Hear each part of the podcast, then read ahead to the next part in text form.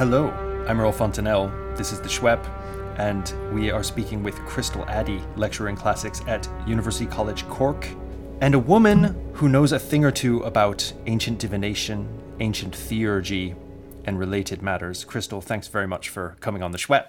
Thank you for having me. It's delighted to talk to you today. Now, Crystal, what's our theme? So I wanted to talk about ancient philosophical approaches towards animals and the environment, which is an area that I've been starting to do some research on. And I've also been doing some teaching in this area this year. I've been teaching a course, Animals and the Environment in Greco-Roman Philosophy, this last semester. And we were actually looking at the treatment of animals and ancient philosophical approaches towards animals, just as Europe was hit with the COVID-19 crisis. And so I wanted to talk about some of these ancient approaches towards these issues because they're so extraordinarily urgent at the moment. And, you know, in relation to the whole environmental crisis that we're facing, as well as the COVID-19 situation at the moment. So I was hoping we could talk about that and then maybe also talk about theurgic approaches towards the environment as well. Let's do that. And don't think you'll get away without getting into theurgy, because I, and also I think a large group of the Schweb listeners, will be deeply gutted if we don't get onto theurgy specifically.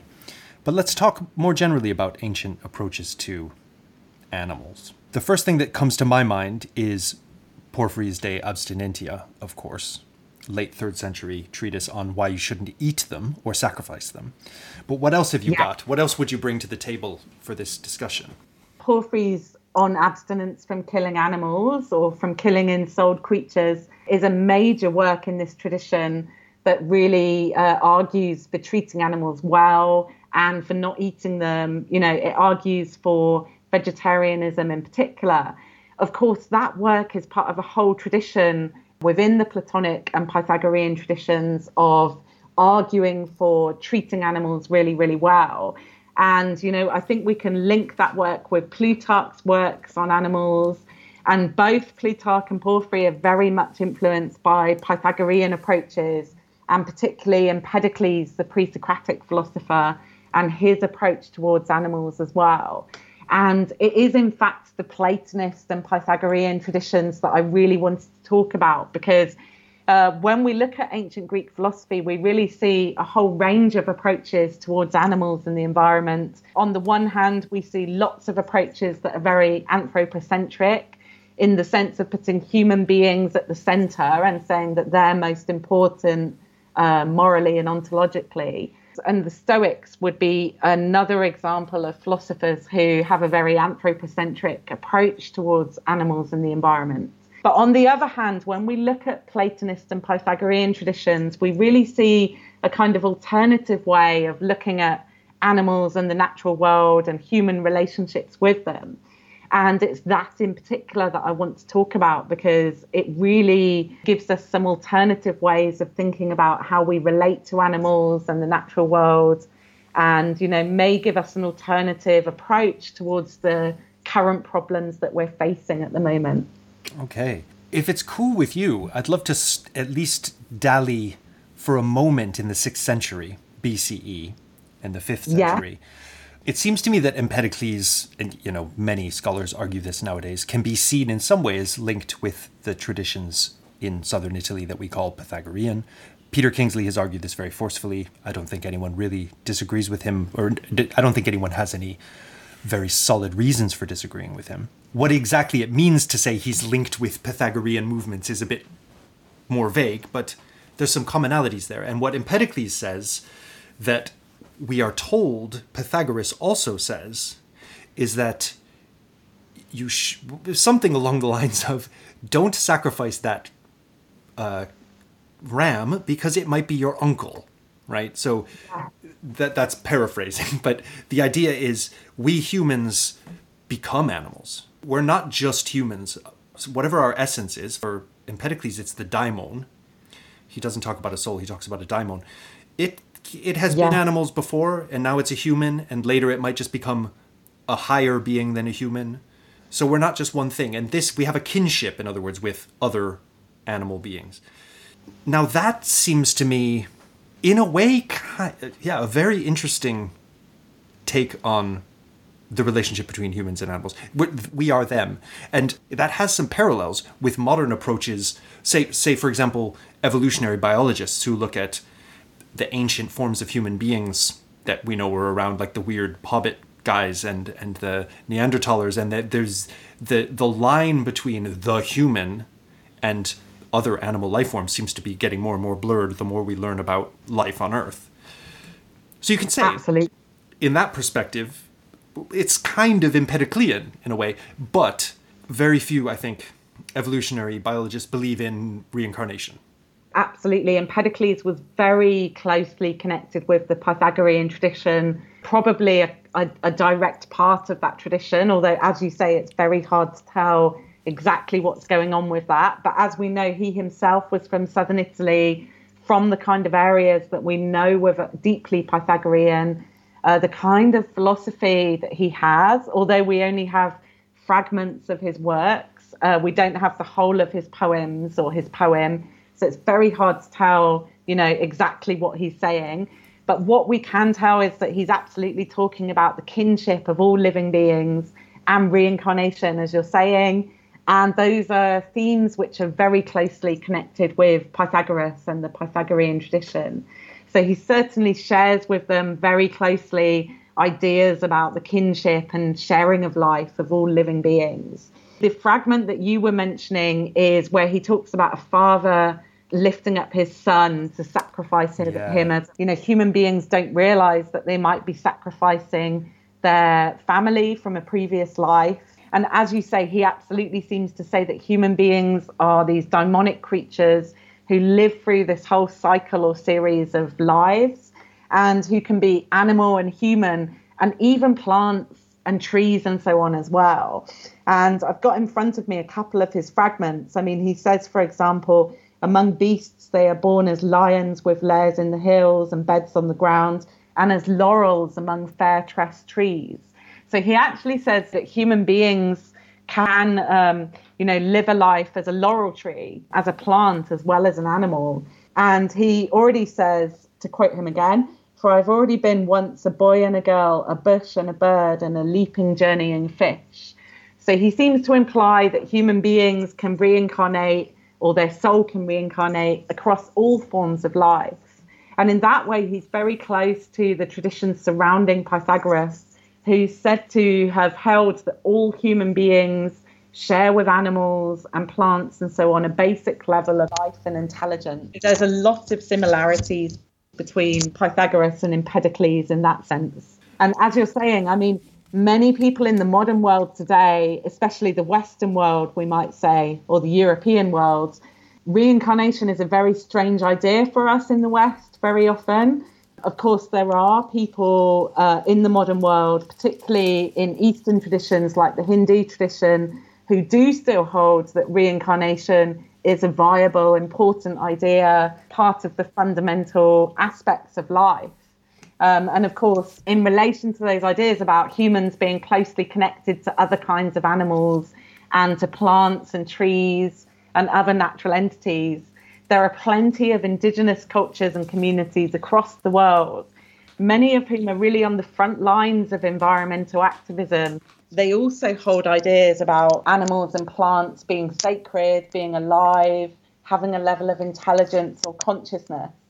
So although these ideas can sound strange to us now, there are many people in the modern world who do still hold ideas like this. And who live in that kind of way as well, which is very fascinating. Again, there are some more metaphorical parallels when we think about scientific ideas of evolution, and the idea that human beings have come from animals at some stage in their evolution. There is a kind of metaphorical parallel there, which I think is important as well. Yeah, it's interesting. We should probably stop and define what we mean by animal, because of course humans are animals, right? So we're talking about... When we say animal, actually, we basically mean all the animals other than humans, don't we? Yes, absolutely. Which is actually a really anthropocentric way of looking at it, because it's like humans have their own category. Yes, it's fascinating how these anthropocentric views are really patterned into a lot of our language as well. Of course. Cool. Well, let's talk about Platonism, and I'd like to come back to anthropomorphism, because one thing I found when reading Porphyry, he's no Arno Ness, you know what I mean? Like, at the end of the day, as a Platonist, he's definitely privileging dianoia logismos, the ability to reason, as a better thing than not having that. So a human is better than a worm, like self-evidently to a Platonist, it seems to me. So, but let's talk about your other findings in this tradition, and we can come back to that. Well, let's just talk about that for a moment, because one of the things that Porphyry does in that work, and which Plutarch had done as well, is to argue that animals do share in rationality. And while that rationality may be to a different degree than human beings, both of them are arguing that animals are rational, that they share, you know, their abilities of memory, perception, planning, and so on, planning for the future. All of these things are kind of signs that non-human animals are rational, that they do have dianoia, that they're not as different from us in that respect as we might think. So actually, I'm not so sure that Porphyry would think that a worm was so different in that sense. Ants, for example, either Plutarch or Porphyry discusses how they show kind of signs of rationality in their planning and in the work that they do and so on. For sure. Absolutely. I mean, he really argues very strongly along those lines. And Porphyry even says, you know, animals have language. They communicate with each other, and they communicate with human beings. And if human beings listen sensitively and carefully enough, they can communicate with animals as well. And he says, just as we wouldn't see someone who speaks in a foreign language as not talking because we can't understand them. So just because we can't understand what animals are saying, it doesn't mean that they're not talking and they don't have language. And of course, as we know, the word logos refers both to the written word, the spoken word, language, as well as reason itself. And so, you know, the language and communication of animals is, for Porphyry, a key sign of the fact that they have rationality. Maybe the thing is, I find this kind of creeping anthropomorphism in Porphyry and the other Platonists, maybe not in Plotinus though, is the, I mean, maybe it's the faculty of nous that we have that animals don't have. Certainly in Plotinus, animals have, in Ennead 6-7, animals show, they have dianoia. They, in fact, show many erga, many works of dianoia. I assume he's referring to things like birds' nests and beehives and all the other things that animals manifestly build with a kind of plan. You know, it looks like reasoning to us. But for Plotinus, we can reincarnate as animals. For the later Platonists, we don't. There's something about a human soul that made these guys say, no, it can't become an animal. And I don't know what you think of that and how it's relative to this, but it's clear that for them, the human soul, it can be elevated above the human. So it can, for example, become one with the nous. It can maybe escape the cycle of reincarnation, depending on which thinker we're talking about, turned away from the body so much that it ascends up and just lives in the nous forever.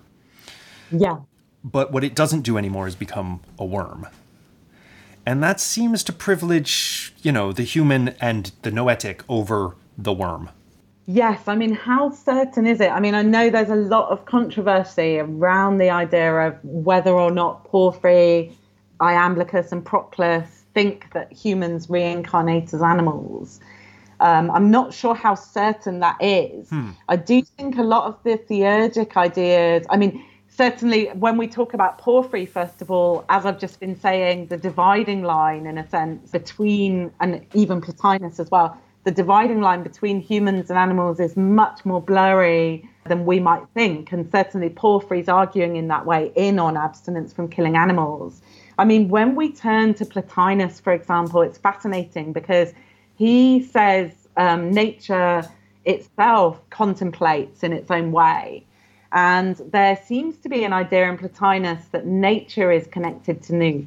And it's fascinating because obviously Plotinus followed Plato's Timaeus in thinking that the whole cosmos is a living, intelligent, harmonious being that has intelligence and consciousness. And so in the sense that Plotinus thinks that, when he argues that nature also contemplates when it makes or creates, I think that he would say that nature itself is connected to nous. That's a really good point. that we probably should have started with that. The whole framework that the universe is a living conscious being that we're all parts of obviously puts things into a perspective where, okay, we really can have a holistic view of life.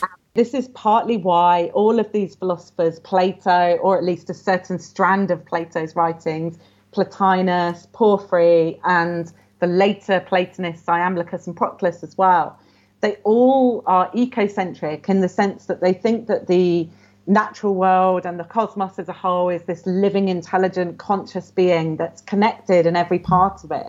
And so, you know, this goes well beyond what modern environmental ethicists call biocentric, the idea that animals and plants are also just as important as humans and have an intrinsic moral value.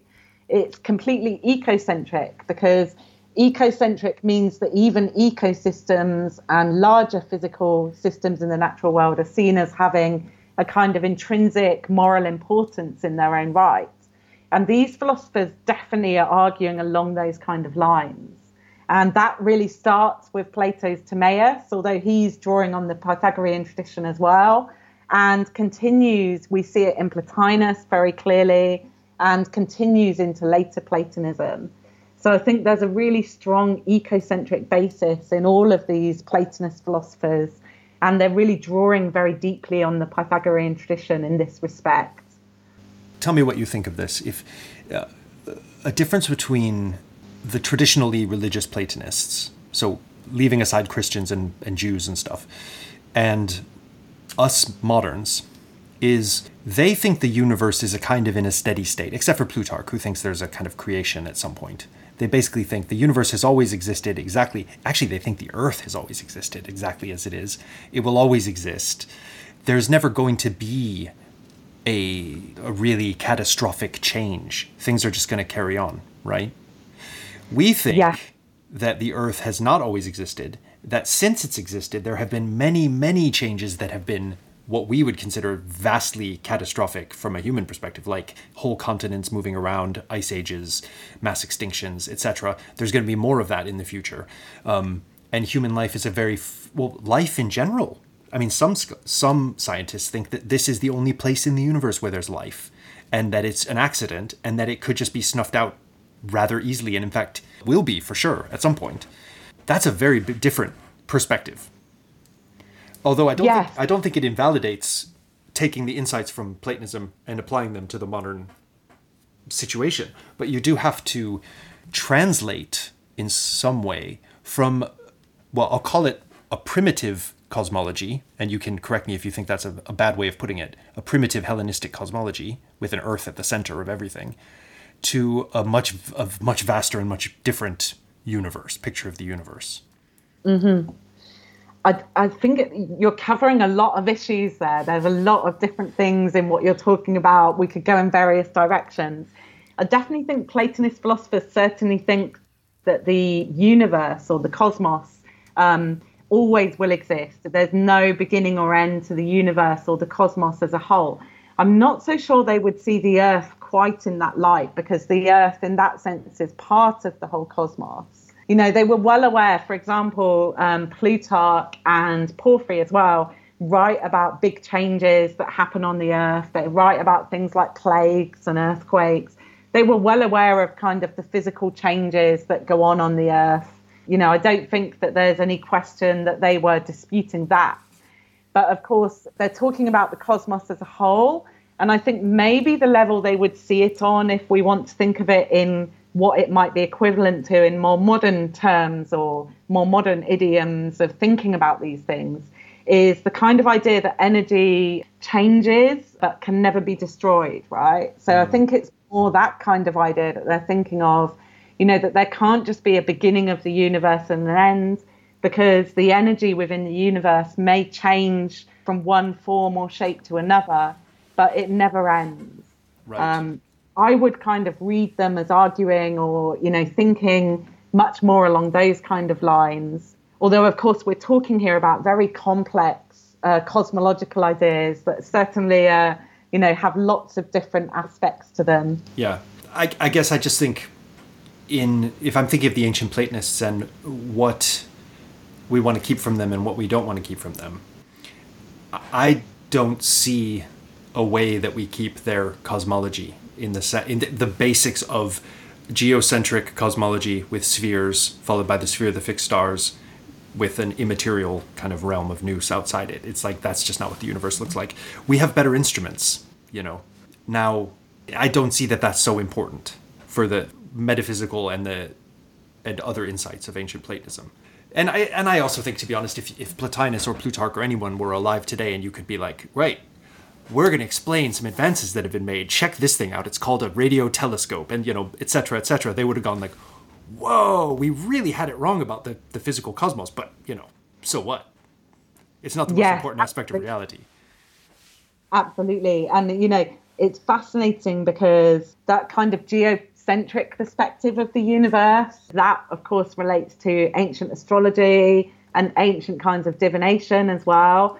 And there's a sense in which, you know, it has a kind of symbolic and metaphorical aspect to it as well, because, of course, ancient astrology and divination really are talking in a very chirotic way about the perspective of the person that they're referring to. So in the sense that everyone who astrology and divination were applied to is on the earth in a particular place, and it's relating the movements of the planets to that person. It may be that that can be seen symbolically.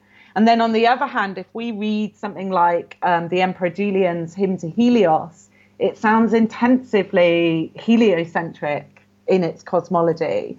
And so there's a lot of different ideas floating around in the ancient world. And of course, many of our cosmological ideas in that sense are very different now. And I also don't really, I'm very happy to admit the difference. And I don't really think that means that their kind of ideas about animals or the environment are any less relevant to us now.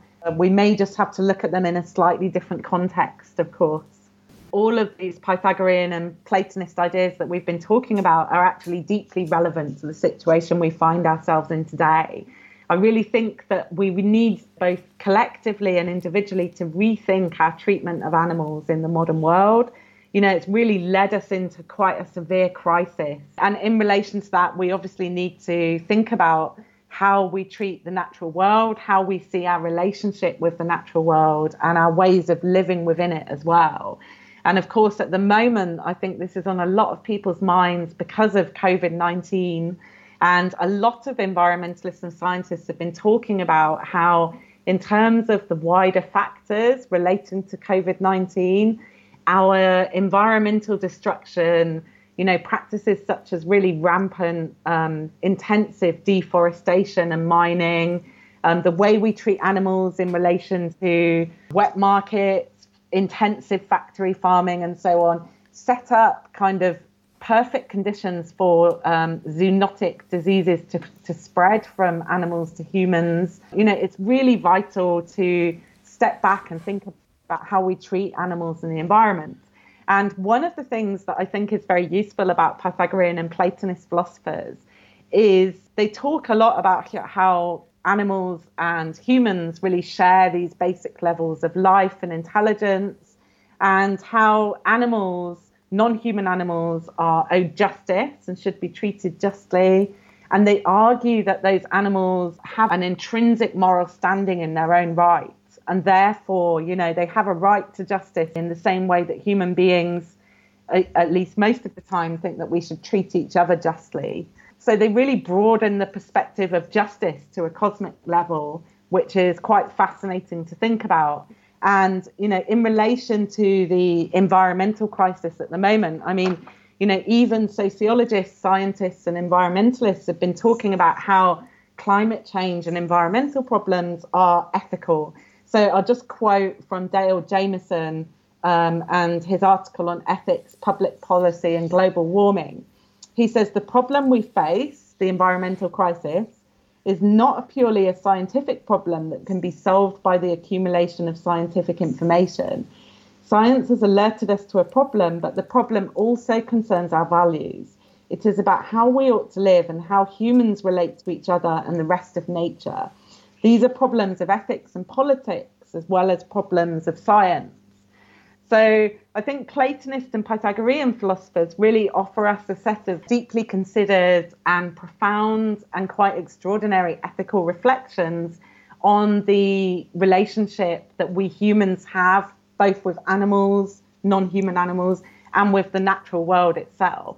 And, you know, as I was saying earlier, these views really have extraordinary parallels, both with Eastern traditions like the Hindu tradition, like Tibetan religion, and also with indigenous traditions and cultures and communities, the latter of whom really use their own worldviews, their own relationship with the natural world to really campaign actively for treating even ecosystems and natural entities like rivers, mountains, and so on, with a kind of ethical respect and justice. And I think it's really important for us here in Europe to think about these ideas, because they are part of our own kind of cultural inheritance, so to speak. You know, they're part of our own cultural ancestry. You know, they're not just Eastern, they're not just indigenous. You know, they're part of where we come from too. And so a lot of my own research and thinking has been to explore in greater detail how we might think through these traditions, which, as we know, of course, have been very marginalized within the history of philosophy and within history more broadly, and really, I think, deserve to be much more broadly known among the public and much more broadly known in the Western world as an important strand of philosophical, religious, ethical thinking about the world that we live in. I don't know if you want to go on to talk about theurgy, because obviously theurgy takes these ideas even further than what we've been talking about already. Let's do it.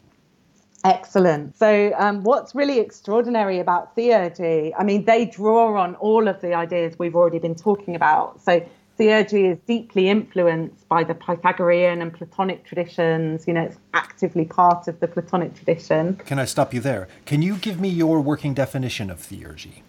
Because there's a lot of different definitions out there. I'm a scholar who tries to define and think about theurgy in quite a broad sense as well. So I would highlight to your listeners that my definition may be different from other definitions they've read or that they've come across. I would broadly define theurgy as a way of life or a way of being, a lifelong endeavor, or possibly, given the ideas that we've been talking about involving reincarnation, maybe a multi-lifelong endeavor even. Yeah. You know, it centralizes a set of ritual practices based on polytheistic pagan traditions, but also sets them alongside the cultivation of ethical and intellectual capacities as well. So that's a very kind of basic definition of theurgy. Of course, it's very difficult to define. There's always something mysterious about theurgy. Literally, it means God work. And it seems to refer in another way to the ascent and connection of the soul with the divine, and the consequent kind of manifestation or expression of the divine in human life or in the natural world in some way. Does the Pseudo-Dionysius, the Christian theurgist, does he fall under your definition?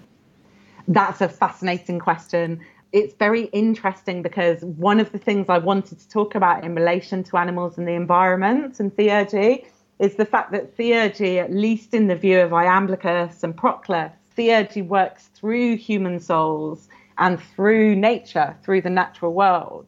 And so I'm very undecided, let's say, about Pseudo-Dionysius and about Christian types of theurgy, because very often, although again, you know, there may be other dimensions that I'm not fully considering here, but very often those kinds of theurgy seem to possibly marginalize or overlook the natural world and also bring in Jesus as having a kind of central role within it.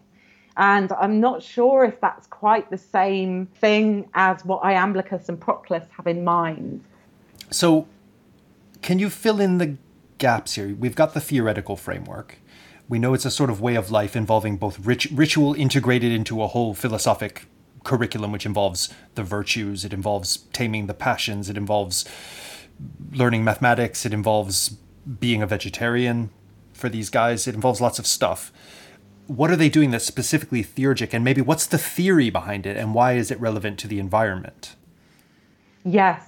So just to say, first of all, another, obviously I'm going to say something now which anyone who knows my work will be expecting, but another kind of central aspect of theurgy that we haven't mentioned is divination. And divination is really a major part of theurgy, so that the theurgist, ritual practitioner, is really aiming to use divination in their ritual practice to kind of attain a deeper understanding of the world around them, and particularly of the divine and the gods and the divine world as well.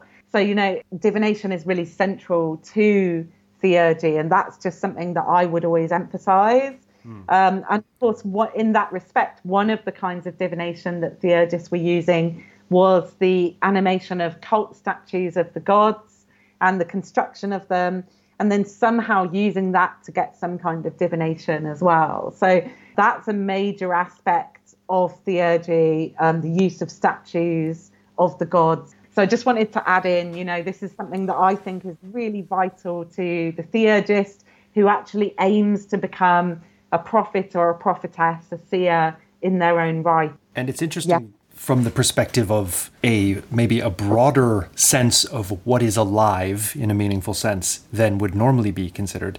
The fact that not only are all the obviously living things like plants and animals and humans alive and ensouled, but you can make a statue be alive. So when people talk about animating statues, it's worth emphasizing the etymology of animate, which is to put an anima into something. It's not just to make it move, it's to make it alive. So they really think they can make life forms. Or evoke life forms, because of course you bring us very nicely onto talking about the environment in relation to theurgy. Theurgists held that everything in the natural world, every kind of what we would call a natural object or entity, and that includes gemstones, is connected very, very closely with the divine and manifests the divine or expresses the divine as well. So gemstones, of course, and other kinds of natural materials would have been what these statues of the gods were made out of, and something that the theurgist was clearly using in these rituals. And just in relation to that, just to talk for a moment about the use of symbols and tokens in rituals. In this view of the world that emerges from the more general Pythagorean Platonist view that we've been talking about, what we see in theurgy is, and of course theurgy in this sense is very much drawing on traditional Greek, Egyptian, Syrian practices, polytheistic pagan practices, which saw all the different animals and natural entities like trees and plants and gemstones, each of which were connected to a very specific god or goddess. And the theurgists, like Iamblichus and Proclus, really say that all of those things are connected in what they call sympathetic chains, linked by cosmic sympathy or sympatheia, and so have this natural inherent connection to the gods. And so the theurgist really takes, when they're doing a ritual to a specific god or goddess, they will take the symbols, what they call the symbols of this god or goddess, as a way of evoking the presence of the deity, the god or goddess, within their own consciousness. Of course, Iamblichus would say the gods are always there. They're always shedding their lights and their illumination on human beings. But for us to tap into that, we really have to draw all of these things together. And so both Iamblichus and Proclus talk about how, for example, let's take Proclus on the Sacred Art. He actually gives us some examples of how this is working. So he talks about the solar chain that follows and is connected with the sun god, Helios or Apollo. Now, hang on a minute. Can you back up and just tell us what he means by a chain? Because that's not going to be readily apparent to every listener. Yes, absolutely. So the word here in Greek, of course, is sera. And we might use the word series. This is a whole set of things in the natural world. And of course, it also includes planets as well, because the sun is in the chain of the sun god. Venus, the planet Venus, is in the chain of Aphrodite, and so on as well. But in terms of natural entities and objects, the idea here is that there are a whole series of things, a series of beings that are connected to a specific god or goddess. So that they somehow have characteristics that are related to that god or goddess and have this kind of inherent ontological connection in their very being that relates them, that connects them to that deity. So like the metal copper all over the world has a connection with Venus, the visible god in the sky, the planet Venus, which in turn has a connection with Aphrodite, who is a noetic goddess living in for Proclus in the higher Enneads, and so on up all the way to the ineffable source of everything. And there's like this sort of direct, non-material instantiation of these realities. Is that a good way of putting it? Absolutely. And, you know, this much broader than theurgy, this kind of idea as well. So if we took, for example, the gemstone that's now called lapis lazuli, so that's a gemstone that's said to be in the chain or the series of the goddess Aphrodite. And in fact, in the British Museum, I know that researchers have looked at lapis lazuli stones from the ancient world, and where they're engraved, nearly every single one has a picture of the goddess Aphrodite or her name on it. Wow. So, you know, this is a major part of pagan religion in the Greek world, the ancient Greek world, the Egyptian world as well. And, you know, other ancient polytheistic cultures around the Mediterranean had this very similar set of ideas about natural gemstones, plants, animals, and so on being linked with particular deities. Now, from a text critical historical perspective, just to be kind of like boring for a moment, we have a literature from antiquity and certainly from the Middle Ages, which most people would classify as occult sciences rather than philosophy. Things like books of correspondences of material. So like the sort of gemstone texts, and, you know, some travel under the name of Hermes.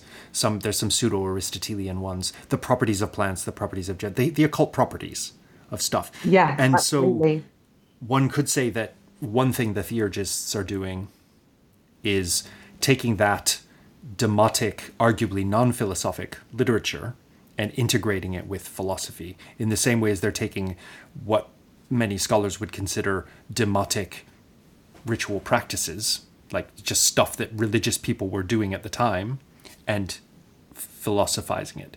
And you see this in Iamblichus's arguments with Porphyry, where Porphyry's saying, yeah, but what about these rituals that, you know, like standing on characters and doing this and doing that? And Iamblichus is saying, and this is philosophically good. I know you think it's just kind of stuff that the riffraff do that isn't worthy of philosophical attention, but actually it is, right? Yes, I mean, from one perspective, you're absolutely right. What's the other perspective? You know, at the same time, I do think we have to be careful because there are at least certain strands of ancient philosophy which had always been connected very closely with religion and ritual, to the point where even separating the words we use to describe them is, in a sense, anachronistic. And here I'm thinking of, for example, Parmenides, Empedocles, you know, Pythagoras, right back, you know, we were talking earlier about the 6th century BC. Right back in those pre-Socratic philosophers, we see, you know, at least among some of those philosophers, a way of looking at philosophy that already is very ritualized in some kind of way. Of course, Parmenides' poem comes from the goddess. So, you know, I'm not sure. I mean, again, you can look at it in both ways. There's a sense in which in late antiquity, there was this linking up of ritual texts and traditions more explicitly with philosophy, possibly because those religious ritual pagan traditions were maybe under threat at that time from the spread of Christianity and so on. And so it becomes more explicit in a way. But was there something of that always in the tradition, at least in a certain strand of the tradition? My own inclination, as I'm sure you know, is to think that this really goes right back to the Pythagorean tradition and to what we know of the very roots of Western philosophy in Parmenides and so on. I'm with you 100%. But what I would say is that there are at least some ancient philosophers, and Porphyry is a perfect example, who are arguing from within the tradition that don't belong in Platonist practice, Iamblichus. And Iamblichus is saying, oh, yes, it does. So there are intra-philosophical arguments. And there are, I think, also, if we were to include in this debate, people like Atticus and Alcinous, so our Middle Platonist authors, who just write this very dry kind of, these are the teachings of Plato, in a way that, you know, modern analytic philosophers would recognize as philosophy, even if they still thought it was weird because it has gods and stuff in it. They would probably be like, Iamblichus, you're crazy. This isn't Platonism. Sorry, go on. We have people there as well because, for example, Alcinous and so on were writing handbooks of Platonism, right? They were, in a sense, that may be more to do with genre. I agree. That they're writing for beginners in philosophy, that they're looking at it from a certain perspective maybe that's more appropriate to beginners. When it comes to Porphyry, again, you know, my own work has argued that Porphyry is a lot more positive and sympathetic towards traditional religions and even theurgy than most scholars think. And, for example, I would not see the Letter to Anebo as a kind of attack on those ritual practices, but more as a kind of deliberate set of questions asked for educational purposes in order to get a kind of comprehensive view of ritual phenomena from Iamblichus for philosophers, but also for, you know, the more general would-be readers of that work at the time. So, you know, I don't really see Porphyry as anti-religious. I don't really see the Letter to Anebo as a sceptical attack on religion in the way that many scholars do. You know, we know Porphyry writes about traditional religion in almost every work that we have of his from various different perspectives. He's deeply fascinated by it. And, you know, his work, The Philosophy from Oracles, which only survives now in small fragments, that's the work I've really done the most work on. And in that, you know, he clearly thinks that oracles, many of which came from traditional religious oracular sanctuaries, are deeply valuable for the philosopher, and that we can learn a lot about the divine and the divine world from those traditional oracles. So, you know, I personally wouldn't see Porphyry as being kind of anti-religious in the way that is the kind of more conventional view among scholars. Well, I really like your reading, actually. I think it's a very interesting reading. As I approach this new edition of Iamblichus's De Mysteriis, which has now been retitled The Response to Porphyry, which is probably a better name in the Boudet edition, I will definitely keep that in mind. But it seems to me that Porphyry's points are more just on specifics. Just like, what about this ritual where you're threatening the gods?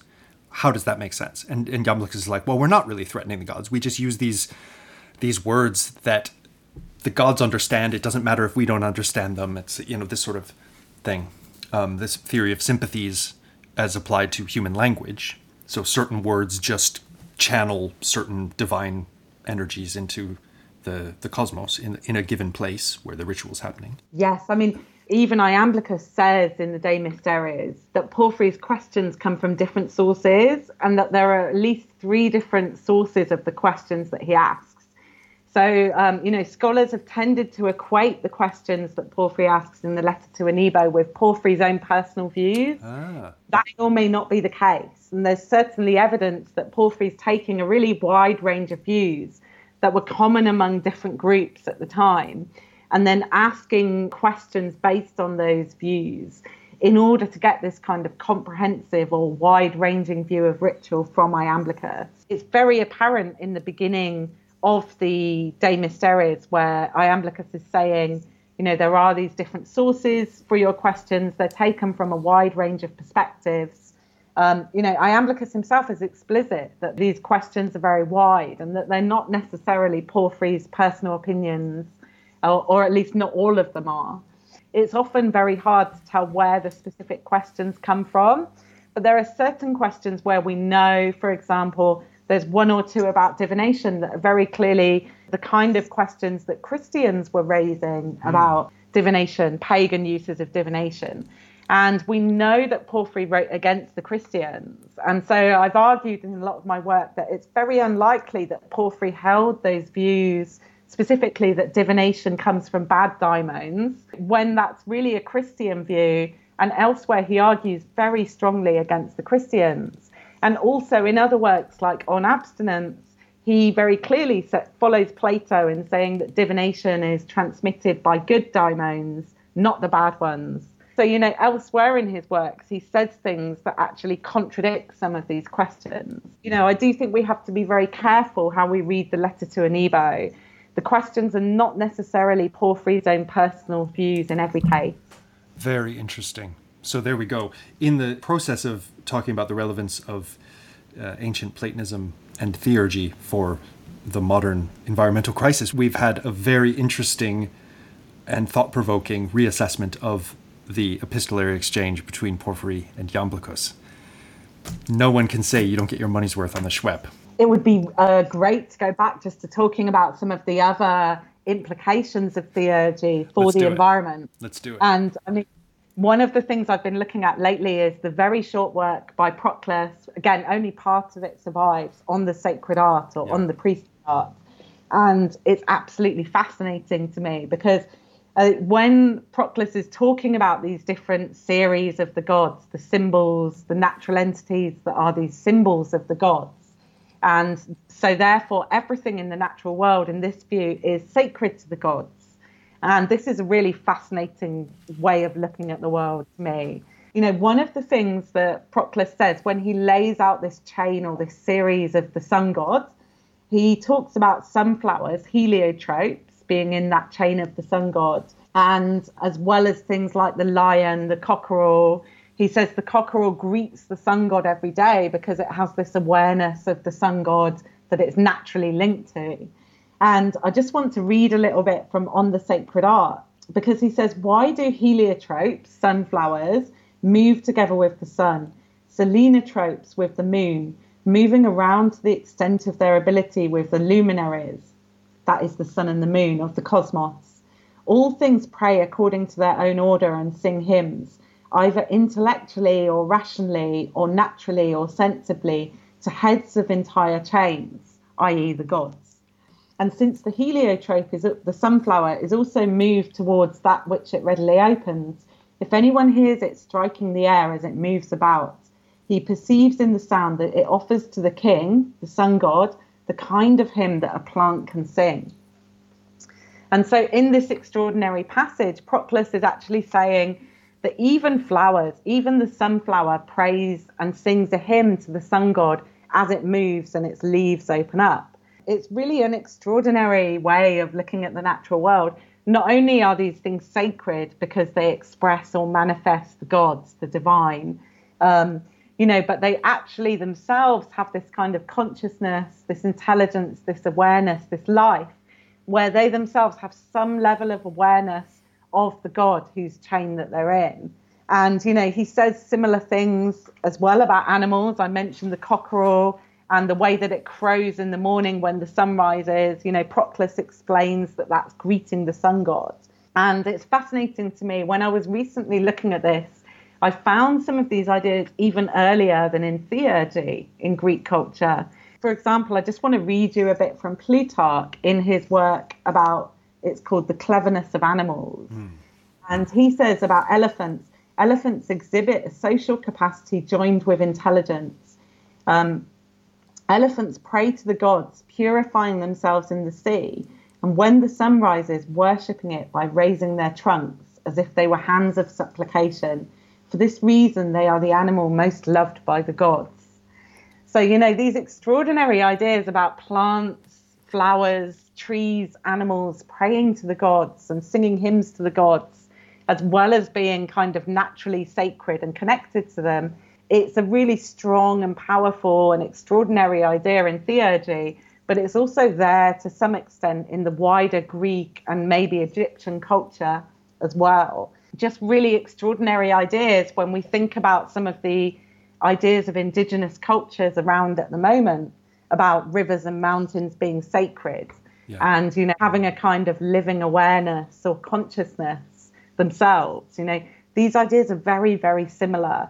And in my future research, I hope to explore more of those kinds of ideas and those parallels that are going on, not just in terms of researching them out of the general interest in itself, but also in the sense of thinking about environmental activism and, you know, how we might, from our own perspective, from working on this extraordinary ancient philosophical, theurgic, religious material, how we might support Indigenous peoples who are doing such amazing and important environmental activism and work at the moment as well.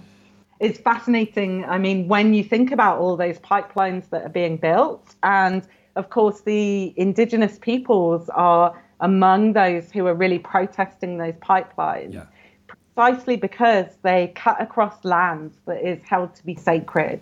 It is fascinating. And I think, from just riffing off what you've just said, I think maybe a problem when you get, you know, a protest against a pipeline, like in was it North Dakota recently, in the last few years, there's been this very dogged protest against this, let's face it, unnecessary and potentially disastrous pipeline, bringing tar sands, yeah, filthy oil down to some refineries, I think in Louisiana. I mean, someone's going to make money from it, but it's not a good idea in any other respect.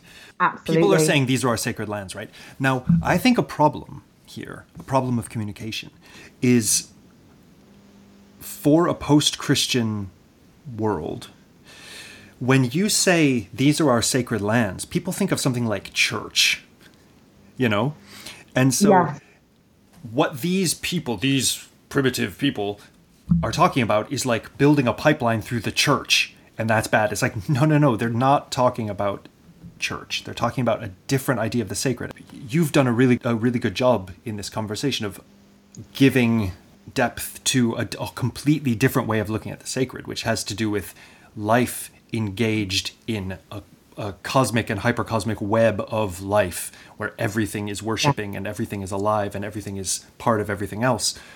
The post-Christian idea of the sacred, especially in a kind of reductionist Protestant literalist context, right? The two ideas of the sacred have nothing in common except the word sacred. So a lot gets lost in the translation. So one very cool thing that could come from Westerners looking at this material in a really engaged way, not that I think that's going to happen on any wide scale, but it's a great thought experiment, is to think, okay, when we say sacred, we're not talking about church.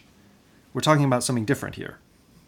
The ancient Greeks were not talking about church, you know. They didn't have this concept of a kind of dead cosmos with a special place that the priest is consecrated, and that's the sacred, and that's it. The water's sacred once the priest has blessed it, and then it becomes holy water, but before that it's not. It's like, no, the water's just already sacred, you know. Absolutely. It's a very different way of looking at the world, as you're saying, you know. I really think, first of all, there's many people in the West who don't even really know about these ideas, particularly in relation to ancient philosophy, ancient history within Europe, and the fact that many of these ideas are part of our own kind of history as well. And I think, you know, these ideas can sound very strange to some people, although I don't think they're as strange as we think. But, you know, I think the first thing we need to do is really get these ideas out there to more people, because, you know, there's been a lot of talk lately about decolonizing philosophy, because obviously philosophy is very often European, Western philosophy. And yet there's philosophies from all over the world, African, Indian, Chinese, and so on.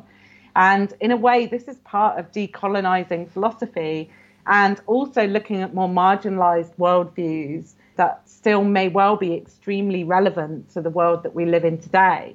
Actually, I think that many people have some kind of maybe instinctive or natural awareness of some of these things. I mean, it's fascinating to me, for example, just when people have pets, you know, they know that animals can communicate in some way because they've kind of developed a relationship with their pet, right? And that animal is now a living part of their family in a way. So even those kinds of ideas, I think some of these ideas are more familiar to people than we might think, you know? Yeah. But to take that relationship you have with your dog and extend it to life is a big leap. There was recently a big wave of outrage at the Chinese, obviously, because they're in some people's minds responsible for the COVID virus. And look at these filthy foreign Orientals. They eat dogs.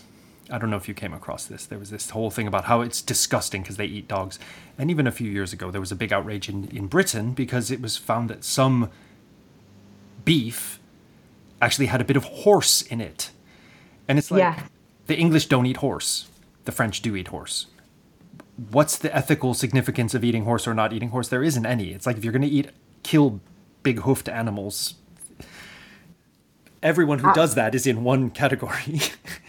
It's not like horses, but because we have a relationship with our, English people very much like to have a little pony paddock and go riding on horses while eating a sausage roll at the same time. That's cool for the English. And their sensibilities get very messed up when you kill dogs and horses and eat them. Yeah. But the step that needs to be made is to go, hang on a minute, let's examine this whole killing and eating of animals altogether. It's absolutely vital to think about it in those terms. And I mean, if we look at COVID-19, we have to see that in the wider, in a wider perspective, in terms of a much wider picture. In the last 20 years alone, there's been 6 or 7 viruses or diseases across the world that could have become pandemic.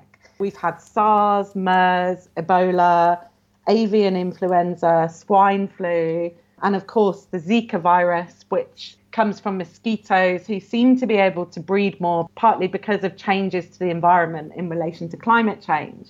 And so when we look at this wider picture, what we see is that how animals are treated all over the world, in every place, is a problem, essentially.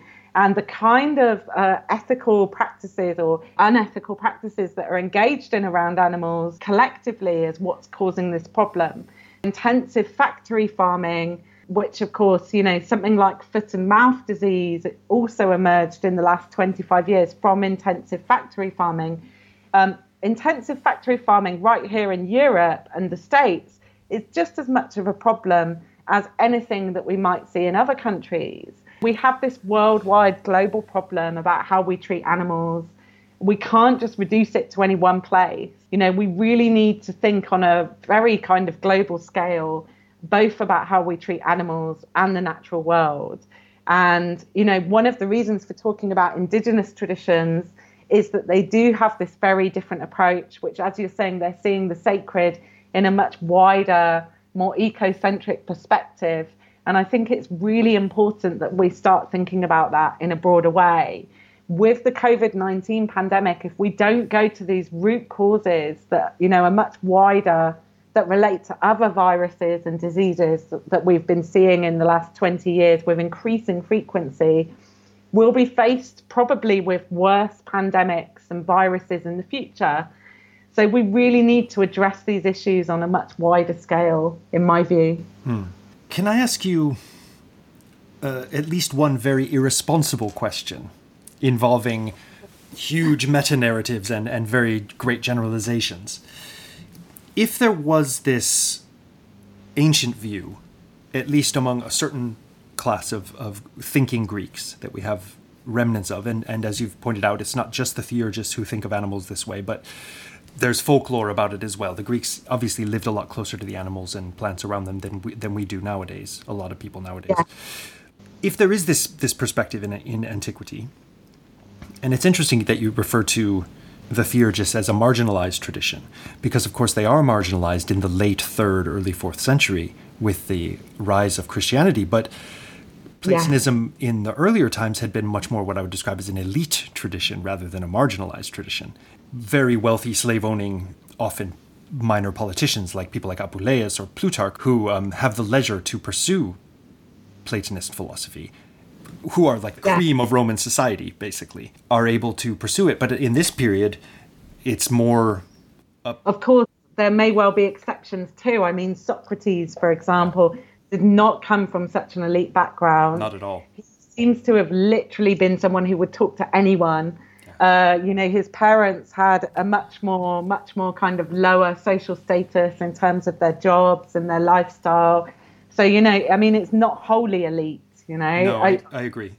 Largely, of course, we have to say that, but it wasn't wholly elite. And, the issue of slavery, of course, is very fascinating as well, because there are stories about Plato himself being captured as a slave and taken into slavery and then later freed when his friends paid to have him released.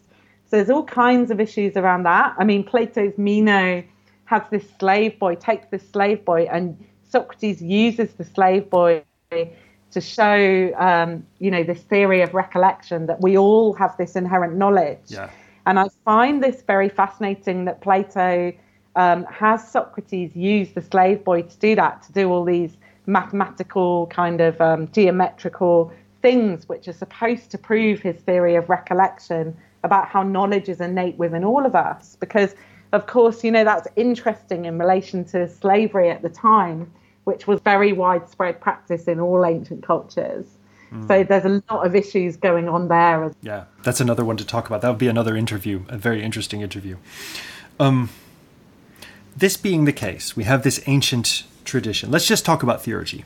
Let's talk about late antiquity, where Platonism, traditionally religious Platonism, is a dying breed. They might not know it yet, but it is in retrospect. The Christians are going to take over. Mm-hmm. What do you think happened whereby that connected perspective on the natural world just died out, seemingly? Or is certainly not dominant in, let's say, the Christian Middle Ages, certainly not dominant in post-industrial societies, which see the world as in terms of instrumentality. You know, these pigs, they're just pork, basically. We can consider them as how much pork and bacon we get from them. That's all that matters about pigs. End of story, right? Oh, they have a disease? Okay, antibiotics. Oh, they have the foot and mouth disease? Okay, well, burn them all and claim the insurance and then start again. Like this kind of approach to living things. Mm-hmm. That kind of approach, which is wholly anthropocentric, of course. You know, it's fascinating because you can see strands of that already in Greek philosophy with certain works of Aristotle, definitely with Stoic philosophers. And then the early Christians in late antiquity really took those ideas from Aristotle and the Stoics, combined them with the section of Genesis, which talks about God giving humans dominion over the earth. And that really kind of affects not only the development of Christianity itself, but also the modern industrial and post-industrial worlds, in the sense that that is part of our worldview now. That kind of story has really been told by Richard Sorabji in relation to animals. He talks about how anthropocentric views of animals come really from early Christian thinkers and how they took these ideas from Aristotle and the Stoics and then moved them forward into Christianity and so on. That story is very well told out there. Of course, we should notice that even in Christianity, there are alternative strands and alternative ideas, like the life of St. Francis of Assisi, for example. Mm. So it's not a monolithic story. Or Hildegard. Hildegard, absolutely. Very, very important figure in the history of Christianity. So this is the irresponsible question I wanted to ask you. By citing Sorabji, I think you've made it less irresponsible, the answer you've given, because it's kind of almost a cliche, but I'm wondering if it's a cliche because it's true, that if we have to tell a very simple story about a very complex phenomenon and a complex cultural change, we can trace the separation of humans from nature to this development within Christianity, which, as you say, isn't monolithic within Christianity and has had lots of kickback, but nevertheless is a major intellectual strand within Christianity. And you're saying, yeah, we sort of can. And so is Sorabji. Although by adding in the selective use of Aristotle and the Stoics, I think you nuance the picture more, right? You make it more detailed. We have to be careful because there are ideas, again, which many Christian thinkers take, even from Platonist philosophers, about participation in God and so on, which may add further nuance and subtlety to the overall picture that we're painting here. So we do have to be very careful. But there are many scholars and environmentalists even out there who have kind of, you know, looked at this whole kind of history in these terms. You know, I don't think that we're really saying anything new here. There's certainly a dimension in which those Christian narratives coming from Genesis have certainly affected the modern world through the influence of Christianity on the modern Western world in particular. Mm. Again, I do feel it's important to emphasise for any Christians that may listen to this that there are other narratives within the Christian tradition. And St. Francis of Assisi and Hildegard are just two of the most famous examples of really important central Christian thinkers and figures who really thought in a very different way indeed. I would emphasise the alchemical tradition here as well. I don't know what you think of this, but especially in, you know, in the post-Reformation alchemy, where you get the idea of salvation going again from just individual humans standing before God at the end of time, salvation, to the whole of the creation needing salvation and needing to be kind of raised up, and suddenly things are full of spiritus and they are alive, and there does seem to be a kind of panpsychism in a lot of alchemical literature of the early modern period. And this is all Christian stuff, right? So these guys are moving from within Christianity via an esoteric occult science of alchemy into a panpsychic view of the world, in which, again, you could find reasons for respecting animals and respecting plants and things like that. I don't know if we have any apologies for the rights of animals from alchemy, early modern alchemy, but maybe some alert Schweb listener will get in touch with just such a text, you know. I mean, you know far more about alchemy than myself, but I'm sure that's an important part of the picture as well that we're talking about here. Absolutely. Definitely interested in life in all its forms, and it's in things like metals, you know. That's exactly, I mean, it's closely linked with theurgy anyway, right? Alchemy. And, you know, we have Zosimus of Panopolis and other alchemists in late antiquity operating within the same kind of religious cultural milieu as the theurgists, you know, and there's definite overlaps and parallels between them. So absolutely, I'm sure that alchemy is a really important part of the wider picture here as well. Mm. So what do you think the new theurgic activism looks like going forward? Another irresponsible question. How would you envision a theurgic environmental movement? Well, I certainly think theurgic environmentalism or environmental activism, you know, may well have an important role to play in the future, and certainly a way for us to really support, understand, get to know Indigenous cultures and communities now is to look at this material as well, and to really think about, you know, the kind of extraordinary parallels that we see between them. And just in relation to Indigenous cultures, I do think that's an important part of the story. Indigenous cultures now in our historical moment are, of course, marginalised and suffer from the effects of previous colonialism and so on as well. And so there's a kind of parallel there with theurgy in late antiquity, which is also very important. And I've recently been looking at the work of the Indigenous environmental activist Berta Cacarez from Honduras. She's won many awards for her environmental work. And she is part of the Lenca people in Honduras who think that rivers are sacred, mountains are sacred. This is all part of their worldview. And they've done a lot of environmental work to try and to keep those rivers and mountains in their natural state, to block dams and so on. Berta Cacarez was murdered in, I think, 2015. Berta Cacarez, sorry. Her daughter, Bertita, has been doing some interesting work as well. And I was one of the people who was lucky enough to interview her back in March about the environmental activism of her mother. And, you know, a lot of what I'm doing at the moment is to really try and look at Indigenous traditions that are on the front lines of environmental activism now, and think about that in relation to ancient philosophy and theurgy. And I really do think that we need to at least get these ideas out there to the public. You know, young people across the world, including in Europe and the States, are very, very aware of environmental problems like climate change and so on. They know that these problems are urgent and are going to have a massive impact on their future. And of course, we're all seeing they're having an impact on us right now. And, you know, we need to make sure young people have the tools, that they have these ideas, that they can, you know, they have a wider perspective on possible ways of dealing with environmental problems, and or at least thinking them through. So that's the main focus of my work at the moment.